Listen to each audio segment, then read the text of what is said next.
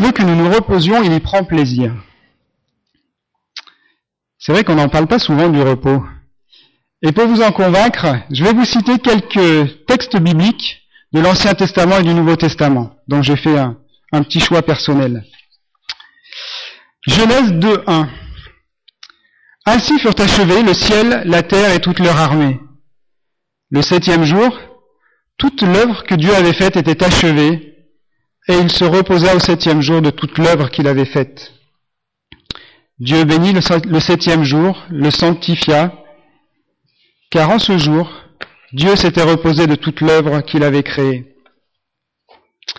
Alors non, Dieu n'était pas fatigué. Mais cette journée de repos vient parachever, couronner son œuvre accomplie selon tous ses plans. On lit ailleurs que Dieu est le créateur du, du repos hebdomadaire pour l'homme en Exode 31, 15. On, on travaillera six jours, mais le septième jour, ce sera le sabbat, le jour férié consacré à l'Éternel. Quiconque fera quelque ouvrage, le jour du sabbat sera puni de mort. Les Israélites observeront le sabbat, ils célébreront le sabbat dans toute leur génération comme une alliance perpétuelle. Ce sera entre moi et les Israélites un signe qui devra durer à perpétuité.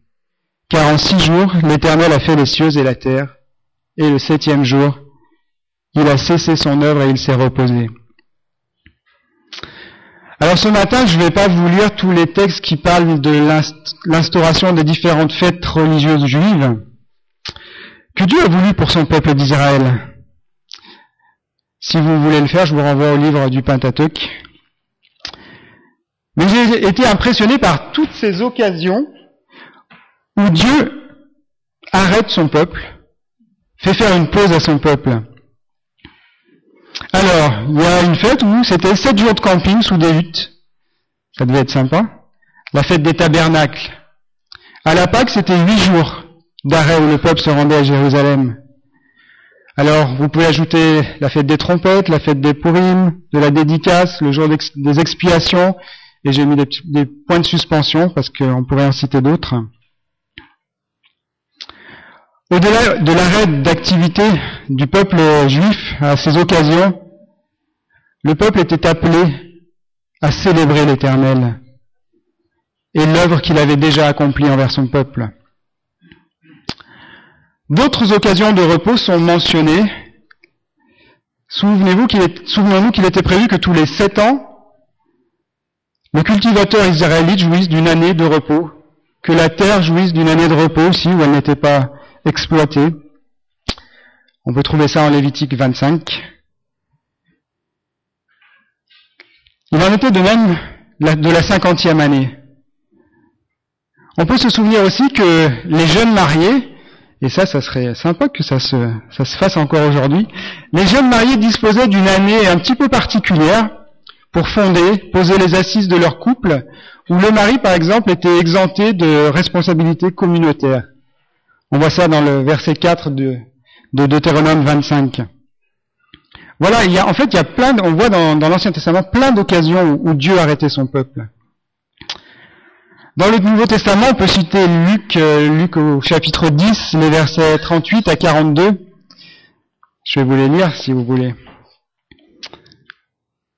Pendant qu'ils étaient en route, Jésus entra dans un village, et une femme du nom de Marthe le reçut dans sa maison. Elle avait une sœur appelée Marie qui s'assit au pied du Seigneur et qui écoutait sa parole. Marthe était absorbée par les nombreux soucis du service. Imaginez Jésus qui arrive avec ses disciples, sa troupe. Il faut leur faire à manger, il faut, voilà, il faut bien les recevoir, donc il y a plein de choses à faire. Marthe survint et dit, Seigneur, tu ne te mets pas en peine de ce que ma sœur me laisse seule pour servir? Dis-lui donc de m'aider. Le Seigneur lui répondit, Marthe, Marthe, tu t'inquiètes et tu t'agites pour beaucoup de choses. Or, une seule chose est nécessaire. Marie a choisi la bonne part qui ne lui sera pas ôtée. Marie s'est arrêtée physiquement dans ses activités qui étaient pourtant importantes à ce moment-là, à l'écoute de Christ. Et Jésus approuve son attitude. Oui, Dieu sait que nous avons besoin de repos, de marquer des temps d'arrêt dans nos activités. Il l'avait institué pour son peuple d'Israël et pour nous aussi aujourd'hui, c'est une nécessité. Alors le deuxième point, c'est quels sont les effets d'un manque de repos ou d'un repos mal utilisé Alors j'imagine que vous auriez plein d'idées, je vais vous en citer quelques-unes. On va passer en fait relativement vite parce que je crois que c'est assez présent dans nos esprits, parce qu'on l'a tous vécu, j'imagine, un jour ou l'autre. L'excès de fatigue, on va l'imager un petit peu par des, exemples de la Bible. L'excès de fatigue, par exemple, n'a-t-il pas joué son rôle dans l'attitude d'Ésaü? Vous vous rappelez les deux frères, Jacob et Ésaü? En Genèse 25, on voit Ésaü qui revient complètement accablé de fatigue et qui, ça a sûrement joué, brade son droit d'aînesse à son frère pour euh, avidement pouvoir manger un plat de lentilles et un morceau de pain que, que son frère avait préparé. On voit aussi que le peuple d'Israël a connu des, des, des, revers militaires à cause de la fatigue. En Deutéronome 25, les versets 17 à 18, il est dit Souviens-toi de ce que te fit Amalek. Donc Amalek et les Amalécites, c'était un peuple ennemi du peuple d'Israël. Souviens-toi de ce que te fit Amalek pendant la route, lors de votre sortie d'Égypte. Comment il te rencontra pendant la route et coupa ton arrière-garde Tous ceux qui se traînaient les derniers, pendant que tu étais là et fatigué? Un exemple de l'effet de la fatigue. On sait très bien que la fatigue nous fait en général baisser la garde à tous les niveaux. Vigilance, attention, lucidité sur nos circonstances de vie, mais aussi relâchement dans notre vie spirituelle, souvent ça va avec. Suivant nos personnalités à chacun, un manque de repos chez les uns va se traduire par de l'irritation, de l'énervement, de l'agressivité. Chez les autres, ça peut se traduire par de l'abattement, de la lassitude, du laisser-aller. Un terrain propice en fait aux, aux inquiétudes, aux angoisses pour certains. Et on pourrait rallonger la liste. Alors quand même que l'on se comprenne bien ce matin, je vais préciser quelque chose. Je ne veux pas vous encourager à la paresse et à l'oisiveté. On est bien d'accord, hein, vous retenez bien. Rappelez-vous David en, 2 Samuel, 2 Samuel 11. L'armée de David était en campagne, et le roi David, qui aurait dû normalement être avec son armée, avait préféré rester tranquille à Jérusalem. Il se prélassait sur cette terrasse, sur sa terrasse, et c'est là alors qu'il n'était pas à sa place en fait. C'est là qu'il a vu Bathsheba, qu'il a convoité Bathsheba, qu'il a couché avec Bathsheba et qu'il a ensuite fait tuer son mari pour pouvoir l'avoir pour femme. Donc voilà, ça c'est un exemple du, mauvais repos, donc soyons, soyons vigilants. Mais une chose est sûre, et j'en suis convaincu pour nous chrétiens, pour l'avoir expérimenté, je ne sais pas ce qu'il en est pour vous, l'excès de fatigue offre un terrain favorable à l'adversaire. Ça, j'en suis convaincu. Personnellement, je réalise que mon excès d'activité, en plus de ce que nous venons de décrire comme aspect négatif, conduit à un appauvrissement de mon intimité avec Dieu. Ma vie de prière s'effiloche. Bah, imaginez, j'ai plus assez de temps pour tout faire. Je ne prends plus ce temps. Souvent également, ma, ma lecture de la Bible devient plus aride, moins ressourçante que de la lecture en fait, plus de la lecture. Et oui, je veux faire tant de choses. Alors je ne sais pas ce qu'il en est pour vous, mais moi j'y vois un beau piège de Satan. Faire, faire. Et c'est vrai que même dans une vie communautaire d'église, des choses à faire, il y en a. Beaucoup, beaucoup, et si on n'y fait pas attention, on peut, on peut y passer toute la semaine. Quel beau piège de Satan nous éloigner ainsi de nos temps d'intimité avec notre Dieu. Et rappelons-nous que sans les ressources que Dieu nous donne dans ces moments-là, nous ne pouvons rien faire qui l'honore. Voilà, donc on ne va pas prolonger plus les aspects négatifs de, de la fatigue. Je pense que vous en voyez sûrement d'autres. je vous propose maintenant d'aborder quelques richesses, bénédictions qui sont associé au repos. Alors, je vais, je vais imager un peu. Moi, j'aime bien les images. Je suis un fan de randonnée en montagne, même si je prends pas souvent le temps de, de, le faire, de m'y adonner. Et je trouve que c'est un, un, super exemple pour, euh, pour illustrer les bienfaits du repos, en fait. Voilà l'image qui m'est venue. Donc, en plus, bien sûr, d'heures de sommeil suffisantes, parce que ça, ça va de soi, je l'ai pas dit, mais c'est vrai que si on se repose pas suffisamment la nuit, eh ben, déjà, le terrain à la fatigue, il est là. Donc, en plus d'heures de sommeil suffisantes, nous avons besoin de faire des pauses. Alors si vous ne me croyez pas, on va même prendre à témoin l'inépuisable apôtre Paul. En Romains 15, 32, il dit Ainsi, j'arriverai chez vous avec joie, donc il s'adressait, il s'adressait aux Romains, Ainsi, j'arriverai chez vous avec joie, si c'est la volonté de Dieu, et je jouirai au milieu de vous de quelques repos. Donc imaginez, même si l'apôtre Paul avait besoin de se reposer, je pense que ça peut nous déculpabiliser. Alors ce matin, voilà, je vous ai dit tout à l'heure que je vous citerai trois, trois verbes. Alors voilà, trois verbes associés au, enfin, pour illustrer les bienfaits du repos. Contempler, se ressourcer, aller de l'avant. Voilà, ça c'est le, ça va être le plan de, de ce, de ce, de cette, euh, des richesses et bénédictions associées au repos contempler, se ressourcer, aller de l'avant.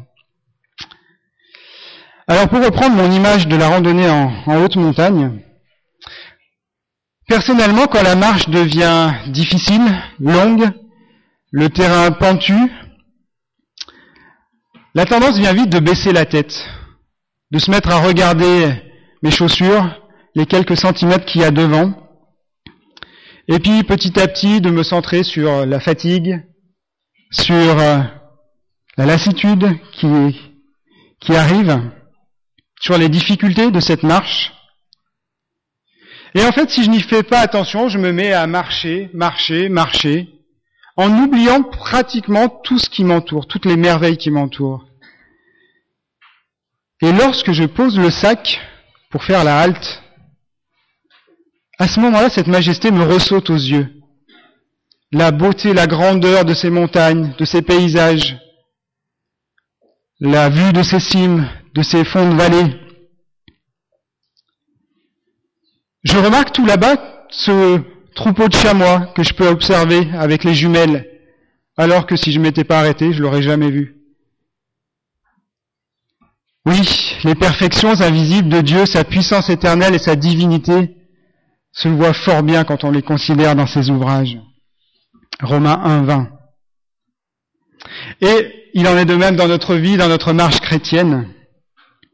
Un enchaînement trop important d'activités, de services rendus, de tâches accomplies, un activisme excessif peut petit à petit nous voiler la, personne glorieuse de notre Dieu.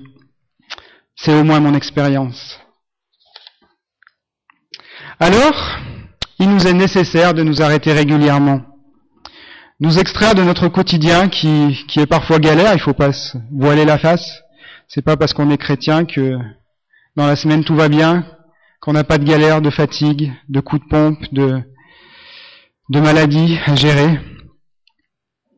Nous avons besoin de nous arrêter et profiter de, de ces temps de repos pour entre autres contempler notre Dieu, tel que la Bible nous le décrit, et pas tel que les circonstances voudraient nous le faire voir sa personne, ses attributs, se souvenir de toute l'œuvre qu'il a déjà accomplie dans nos vies.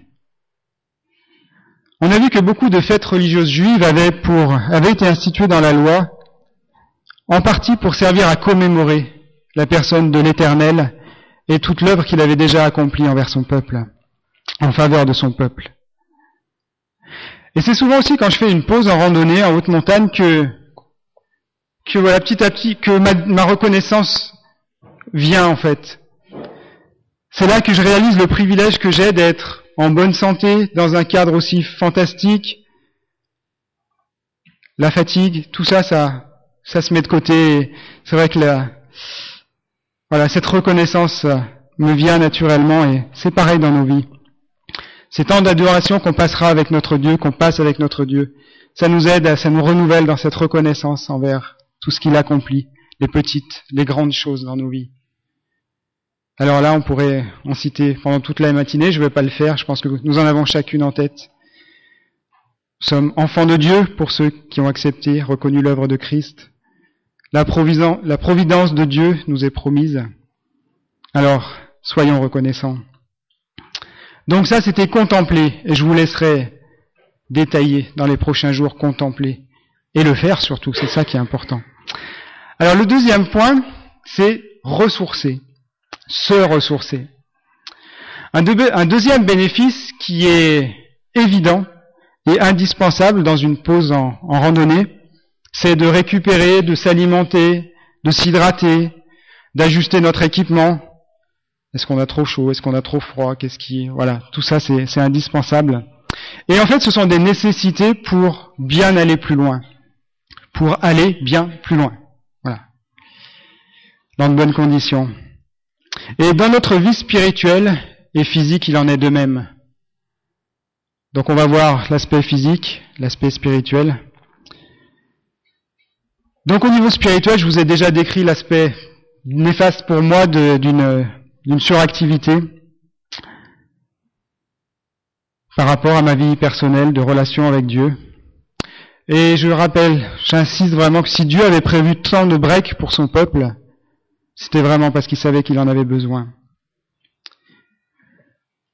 Alors dans nos temps de repos, il est indispensable de consacrer du temps à passer avec notre Dieu, à nous ressourcer dans son intimité, à nous ressourcer aussi dans le relationnel avec nos frères et sœurs, parce que ça, ça fait du bien. Partager ensemble nos joies, nos peines, nos, ce qu'on a relevé dans notre lecture de la Bible, dans, dans nos temps passés avec Dieu. Dieu ainsi, comme physiquement dans une pause, quand on se, on s'alimente, Dieu nous ressource, Dieu nous renouvelle, il nous fait grandir spirituellement en confiance, en assurance en lui, en dépendance de lui. Il nous reconvainc s'il en était besoin de, son règne sur nos vies. Éphésiens 6.10 nous dit, Au reste, fortifiez-vous dans le Seigneur et par sa force souveraine. Revêtez-vous de toutes les armes de Dieu afin de pouvoir tenir ferme contre les manœuvres, les manœuvres du diable. Alors là, c'est à chacun de voir quelques minutes, une après-midi de temps en temps, mais en tout cas des temps au calme avec notre Dieu. Ça nous aidera aussi à faire le point. Quand vous faites une pause en randonnée, on, anticipe un peu ce qui vient derrière aussi. Quelles sont les prochaines difficultés? Où est-ce qu'on en est par rapport à, l'objectif qu'on souhaite atteindre? Qu'est-ce qu'il faut faire en conséquence? Et je crois que dans notre relation avec Dieu, c'est pareil. Ces temps où on se, où on se pose un peu, ça nous aide à faire le point. Où est-ce qu'on en est? Est-ce qu'on a commis des dérapages qui n'honore pas notre Dieu et qu'il est grand temps de, de lui confesser, grand temps de nous en repentir? La Bible parle même des incidences que le péché a sur nos corps physiques. En psaume 32, les versets 3 et 4, par exemple, il est dit, Tant que je me taisais, non, tant que je taisais ma faute, donc c'est le, psalmiste qui, qui se sait pas en règle devant Dieu, Tant que je taisais ma faute, je m'épuisais à gémir sans cesse, à longueur de jour. Sur moi, le jour et la nuit, ta main s'apesantissait. Ma vigueur m'abandonnait comme l'herbe se dessèche lors des ardeurs de l'été. Un exemple. La Bible parle aussi du bienfait, du bienfait surnaturel que Dieu accomplit dans le corps fatigué de ceux qui espèrent en lui.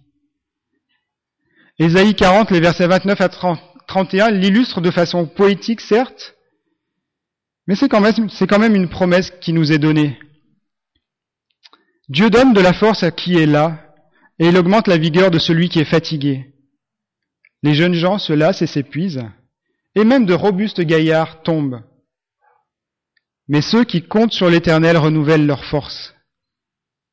Ils prennent leur envol comme de jeunes aigles. Sans se lasser, ils courent. Sans se lasser, ils marchent en avant et ne s'épuisent pas. Bon, c'est pas toujours notre cas physiquement, les amis, hein, mais, mais bon, c'est une promesse de Dieu. Et j'ai trouvé intéressant que il est dit, donc voler déjà c'est quelque chose qui nous est impossible, ne pas se lasser, ne pas se fatiguer malgré un effort accompli, c'est aussi quelque chose qui physiquement nous est impossible. Et donc j'ai trouvé que ça illustrait bien une action divine, de, surnaturelle de Dieu, quelque part qu'on voit pas. En ce qui concerne notre corps physique, quels sont les bienfaits du repos? Alors, plutôt que vous endormir et vous sortir une litanie, vous allez me citer quelques, ce qui vous vient en tête comme ça, comme bienfait du repos sur notre, notre corps physique et tout ce qui le compose en fait. Alors, je vous écoute. La récupération, ouais, important. Le bien-être. La joie, ouais. On, on élimine mieux, ouais, donc on récupère mieux. Alors, est-ce qu'il y a d'autres choses que vous voyez comme bénéfice du repos? Le calme La compréhension. Ouais. Donc compréhension, euh, sérénité dans le cadre où du coup on est plus lucide par rapport à tout ce qui nous environne et ouais, d'accord. Ouais, on peut se poser, penser plus tranquillement. Prendre du recul, ouais. C'est vrai que tout ça, c'est des éléments qui se tiennent en fait. Ça nous permet de poser sur les circonstances qui nous environnent, sur ce que nous vivons. Ben, pas le pas le regard un petit peu affolé de celui qui est en plein le nez dedans et qui et qui du coup peut-être se laisse déborder par tout ça, mais oui, prendre du recul effectivement. De l'appétit, ouais, tout à fait. De la disponibilité. Ouais. L'amour des autres, c'est vrai. C'est vrai que cette disponibilité, du coup, on est plus disponible aux autres, effectivement. Et c'est vrai que je crois que c'est important de souligner ce, côté-là. Le repos, en fait, c'est pour ceux qui sont, qui ont une famille, ben, quel privilège de profiter de temps de repos, de temps de vacances pour se consacrer à la famille, passer du temps avec les enfants, prendre du temps de qualité avec son conjoint, si peut-être l'activité professionnelle d'habitude fait que c'est toujours speed et, et on consacre trop peu de temps à ça, ouais, important. Vous avez d'autres idées ou on arrête là? Ouais, en fait, on voit combien le repos est important. Alors personnellement, je vais vous, je vais vous dire quelque chose, bon, qui va avec mon, mon suractivisme. J'ai personnellement une certaine culpabilité, et je l'avoue, à prendre des temps de repos pour faire des choses que j'aime, en fait. Voilà, c'est et je réalise que ça c'est une culpabilité qui est fausse et contre laquelle il me faut lutter. Alors je ne sais pas si vous vous enfin si c'est que qu'un truc à moi ça aussi, si ça vous arrive de, de vivre des choses comme ça, mais s'arrêter alors qu'il y a il y a toujours plein de choses à faire autour de nous, mais s'arrêter et en profiter pour faire quelque chose qu'on aime, se faire du bien en fait. Pour les uns, ça va être euh, Mathieu peut-être jouer de la guitare. Pour moi, ça va être partir en montagne. Pour d'autres, ça va être, voilà, vous pouvez citer chacun et mettre ce qui vous tient à cœur. Mais c'est vrai que je crois que c'est, enfin, je sais pas si c'est un sujet tabou dans l'église, mais le repos, on en parle relativement peu. Mais je crois que c'est quelque chose de légitime.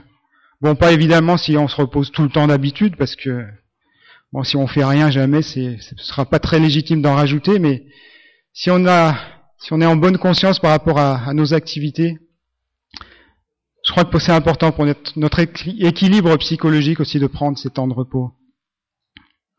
Donc voilà, contempler, se ressourcer, on va arrêter là, et aller de l'avant. Alors voilà, je vous ai un petit peu dit, mais déjà une pause en randonnée en haute montagne, ça permet d'anticiper ce qui vient devant. On sort la carte au 25 millième ou encore plus petit si, on veut vraiment précis, et on regarde ce qui vient devant. Quelles sont les, difficultés, où est-ce qu'on en est physiquement? C'est important. Qu'est-ce qui nous reste comme, longueur de, de marche à faire? Comment tenir compte aussi de l'évolution météo ou de tout autre imprévu qu'on rencontre? Et si tout va bien, après parfois, souvent, quelques minutes où ça rame un peu, c'est un peu poussif parce que quand les muscles sont un petit peu refroidis, repartir, c'est pas forcément évident. Et je crois que les retours de vacances, pour moi, ça fait un peu ça. C'est souvent renouvelé, plein d'un nouvel élan qu'on va de l'avant. J'ai trouvé une citation d'Ovide. Alors Ovide, c'est un, poète, un poète latin que les que les Romains appréciaient, appréciaient bien, qui n'était pas, qui n'était pas, enfin qui ne qui ne connaissait pas Dieu. Et Ovide a dit une terre reposée produit une abondante moisson. Une terre reposée produit une abondante moisson. Alors à nous de savoir cet été, et aussi régulièrement qu'il nous semblera nécessaire, savoir nous reposer en vue d'une meilleure hygiène de vie, en vue d'un meilleur service pour Dieu, pour son Église, pour notre famille. En résumé, une vie que Dieu saura rendre plus féconde. Puisse-t-il nous trouver régulièrement disponibles pour nous renouveler chacun, là où nous en avons besoin? Renouveler notre persévérance, notre enthousiasme, notre zèle. Certes, lucide sur euh, nos incapacités, nos faiblesses, nos chutes récurrentes, mais conscient de sa toute-puissante, agissante dans nos vies. Alors que d'occasions nous pouvons avoir de mettre à son service en évitant les excès d'activisme, ces talents qu'il a confiés à chacun d'entre nous. Comment être de meilleurs parents pour nos enfants, de meilleurs amis fidèles pour ceux qui nous entourent? Comment, pour reprendre des images du Nouveau Testament, être de meilleurs athlètes, de meilleurs laboureurs, de meilleurs soldats pour propager l'amour de Christ, de meilleurs témoins de sa grâce, des frères et sœurs attentionnés, dévoués, impliqué. La réflexion en vaut la peine. Voilà, je vais, je vais conclure. Donc je vous rappelle un petit peu le, le plan du message. Dieu veut que nous nous reposions, j'en suis convaincu. On a vu quelques effets d'un manque de repos, et vous pouvez en rajouter. On a vu aussi les bienfaits et les, richesses que le repos nous apporte, tant au niveau physique, psychologique que spirituel. Donc, prendre le temps de contempler, prendre le temps de se ressourcer pour pouvoir mieux aller de l'avant.